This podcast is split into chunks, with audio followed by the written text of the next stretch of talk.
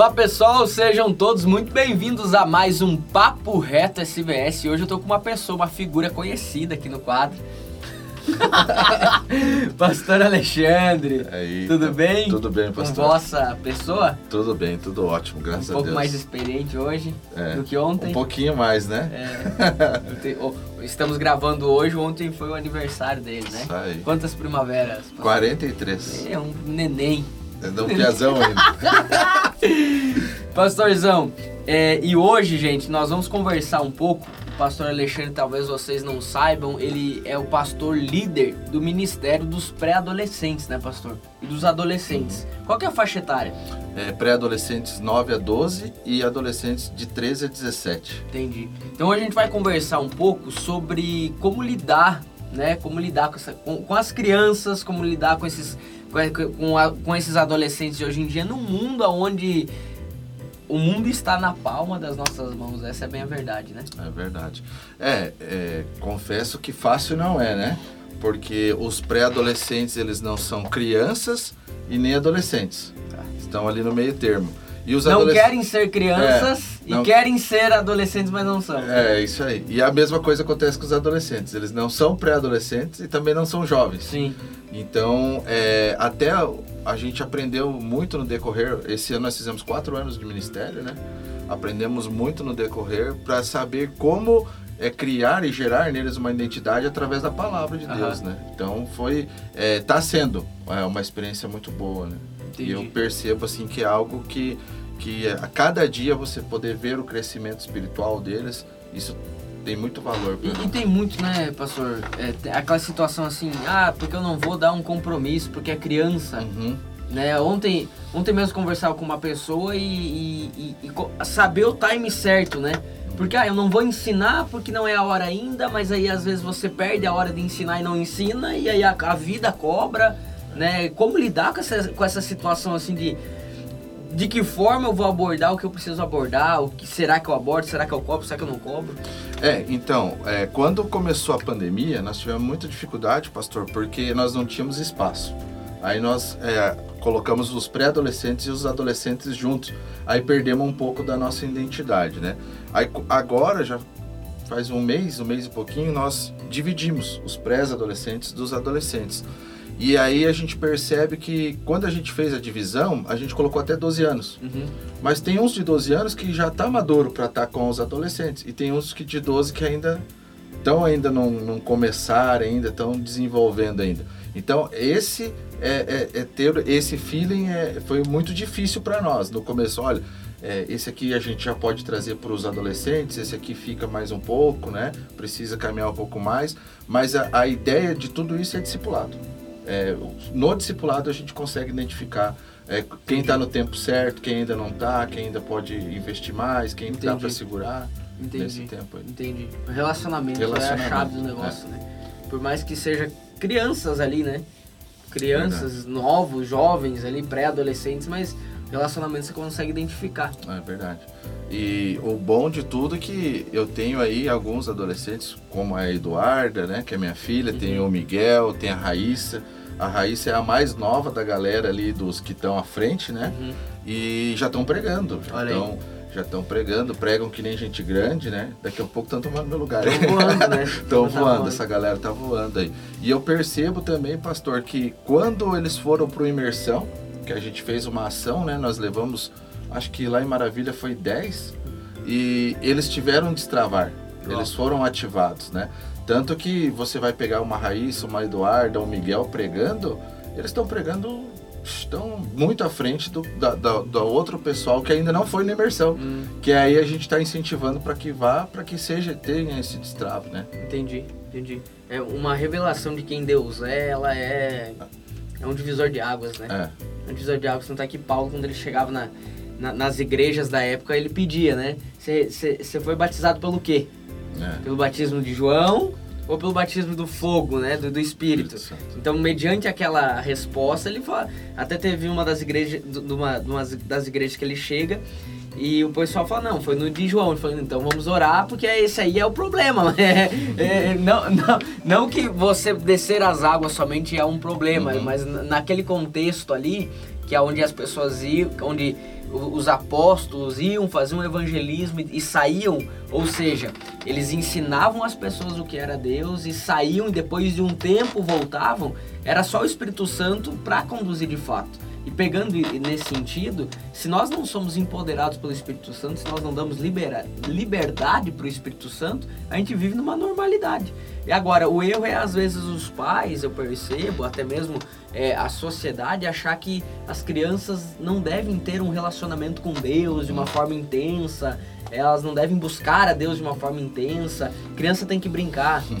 é, é algo muito interessante que eu ouvia os mais velhos falando, né, que na época deles eles viam as crianças serem batizadas com o Espírito uhum, Santo, uhum. né, os adolescentes. E quando a gente começou, iniciou o trabalho, era algo que eu falei, cara, eu quero ver isso, eu quero ver isso acontecer, né. E, e, a gente fez o primeiro retiro, já foi muito forte. E o segundo retiro, até você participou uhum. lá, é, foi tipo mini imersão ali, né? E a gente pôde... Imersãozinho. É, imersãozinho. e a gente pôde ver, assim, um manifestar muito grande do Espírito Santo. A ponto que um menino foi curado de um tumor uau, ali, né? E, e, a gente... E aquilo foi uma experiência que, para mim, foi muito é, é surreal, porque a, Deus trabalhou em mim naquele tempo. Porque quando a gente estava desenvolvendo o retiro, Deus havia falado no meu coração que ia curar esse menino. Aí eu no, no, quando você chegou lá para levar a palavra e depois a gente teve a oração, aquele momento lá, eu fiquei procurando o menino, para mim orar por ele. Uhum. E naquele momento eu vi um menino orando por, pelo, por ele. E Deus falou assim: não é, não é na sua força, não é na força de ninguém, Uau. é na minha força. Uau. E aí um outro adolescente orou por ele. E eu vi ali ele orando, deixei acontecer. No outro dia de manhã ele veio com o testemunho: olha, eu consigo caminhar sem arrastar minha perna. Nossa. E aí chegou aqui um menino que não corria, não pulava, não, ele veio, deu testemunho no púlpito Sim. e pulou do púlpito para mostrar que realmente ele estava curado. E hoje ele, ele nos auxilia batendo foto, né? Ele caminha o culto inteiro, tá curado.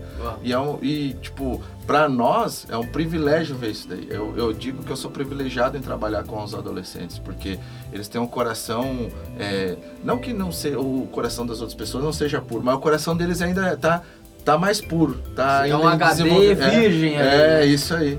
Então a gente tem visto um manifestar muito grande de Deus ali. Uau, uau.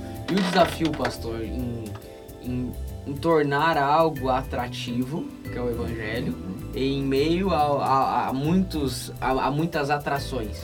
É, ano passado, final do ano passado, é, eu estive num período de jejum, né? E eu pedi para Deus, porque teve uma mensagem que eu estava trazendo e eu vi alguns muito dispersos. E eu falei, Senhor, eu não, não, não tô vendo que não está é, tá não está fechando, não está fluindo, né? Porque estou vendo adolescentes dispersos e isso. E aí o Senhor me deu uma estratégia pros pré-adolescentes, né? Mas que eu tive que mediar ali porque eu estava com o culto misturado, que foi trazer é, alguns personagens, né? De heróis e tal. Falei sobre o Superman mas na verdade eu tratei o pecado, falei sobre o Batman, mas falei sobre você ser uma pessoa justa, né? E aí a gente trouxe essa série. E quando eu dividi, quando a gente dividimos ali os cultos, eu percebi que o culto de adolescente nosso tinha que ser baseado realmente em muita palavra e tipo olhando para eles não como adolescentes, mas como jovens. Uhum. E até no, no primeiro dia que nós dividimos ali, a gente estava com medo de dar pouco adolescente por causa da divisão e praticamente encheu a igreja do, uhum. do culto dos, dos adolescentes e o pré-adolescentes hoje tá dando o que dava os dois cultos juntos. Uhum. Então nós tínhamos uma, uma, média de 50, 60 adolescentes quando tava tudo misturado e hoje está dando isso só nos pré-adolescentes. E os adolescentes está em torno de 80, 90, 96. Uhum. Então a gente teve um crescimento, né? O nosso medo era dividir para não crescer e acabou dividindo e, e cresceu. E cresceu. É, e está crescendo. Todos os cultos hoje tem na média 3, 4, 5 visitantes. Que legal. Tá que muito legal. legal. É, eu acho que fazer um negócio bom atrai, né? É, atrai. Ah, e outra, é, uma coisa até ouvi ontem, que a ovelha onde não tem pasto, ela vai embora, né? Uhum. E, e, isso também é com os adolescentes. Eu tinha uma preocupação muito grande em, em, trazer uma palavra mais dinâmica e tal, mas quando Deus falou, não, cara, pregue a palavra. É palavra e o restante é, não é você, é a uhum. ação do Espírito Santo. E, e, realmente eu tenho, Deus tem me dado algumas palavras, algumas séries, né? Inclusive, é, nós estamos hoje trabalhando com uma série sobre medos, né? Uhum. Se tornou uma série porque era uma mensagem só, mas eu consegui sair do primeiro medo. Então, se tornou uma série. E, e baseado nisso, uh, eu percebo eles vidrado querendo saber o que, que vai acontecer nisso daí, o que está vindo. E, e, tem alimentado muito, muito eles assim. E tenho visto o derramar deles também, a entrega deles no Sim. culto, tem mudado o culto deles. Que legal, que legal. Bacana, né? É, e, e, a internet em si, o, o atrativo, como, como, é que você trata, por exemplo, a, o acesso ao YouTube que vê o que quiser, faz o que quiser, essa é bem a verdade, né? É, não é fácil, né? Porque os adolescentes têm acesso a, a muitas coisas. É, pros, com os pré-adolescentes, nós temos um cuidado de, de, de, de, conversar muito sobre isso, né? De, é, até às vezes é porque assim, o pré-adolescente a gente tem um cuidado que o Kids tem, que a Charlie tem no Kids. Já os adolescentes a gente trata isso no discipulado. É, chama para conversar. Tem alguns que a gente vê algumas até pelo caso de nós termos o salva-vidas agora, agora é salva-vidas é, start, né? É, e a gente tem chamado eles para conversar, fala muito sobre redes sociais, sobre o que está assistindo. Então, a nossa preocupação é muito grande nesse, nesse sentido aí, de aconselhar. Então a gente não pode é, é, falar que não pode, proibir, né? Mas a gente tenta aconselhar eles e tal. Tanto que esse, esse tempo de discipulado é o que realmente que a gente consegue trabalhar neles, né? O discipulado ele é essencial para isso daí. Durante a semana eu procuro sentar com quase todos os meninos. A minha esposa tenta sentar com as meninas, né? Uhum. E a gente tenta ajudar nesse ponto de e, rede social. E um recado para os pais? Olha, é, um recado muito importante para os pais é não ter medo de dizer não. Uau. Porque muitas vezes a gente conversa com alguns pais uhum. e por eles terem medo de dizer não, é, os filhos acabam é, se dispersando, acabam é, o videogame hoje é uma arma muito poderosa de é, alguns jogos. Não que não pode, eu sempre falo para os adolescentes, ó, você pode todas as coisas, mas você tem que saber é, o que você está fazendo no teu tempo. O tempo de videogame tem que ter, pode ter, só que tem que ser muito menor do que um tempo de ler uma palavra, de assistir uma pregação, de, de ajudar em casa, de fazer os seus temas, né? Mas, e eu tenho visto alguns pais por terem medo de dizer não, da reação do filho, acabam liberando tudo isso. Tem, tem inflamado alguns Entendi. adolescentes, algumas famílias aí. Entendi. Tem encontrado problema. É. é. E, e, como é difícil, às vezes, até mesmo os pais trazendo os filhos né, para programações como essa. O pai ele quer o remédio, mas ele não quer talvez sair e comprar o remédio, sair e se comprometer com isso. Eu tive um caso muito interessante que quando a gente começou, é, uma mãe falou assim para mim: Olha, vocês ter, poderiam ter mais programações, né, para que eles possam estar mais envolvidos com a igreja, né? E aí, então, nós tínhamos o clã e logo após o clã nós tínhamos o culto. Uhum. Então, praticamente fica a tarde toda aqui na igreja, né? E aí, um dia eu, eu, eu, percebi que ficou dois cultos sem vir, porque a gente tem bem esse cuidado de, ó, quem não veio, mandar mensagem, saber se aconteceu alguma coisa.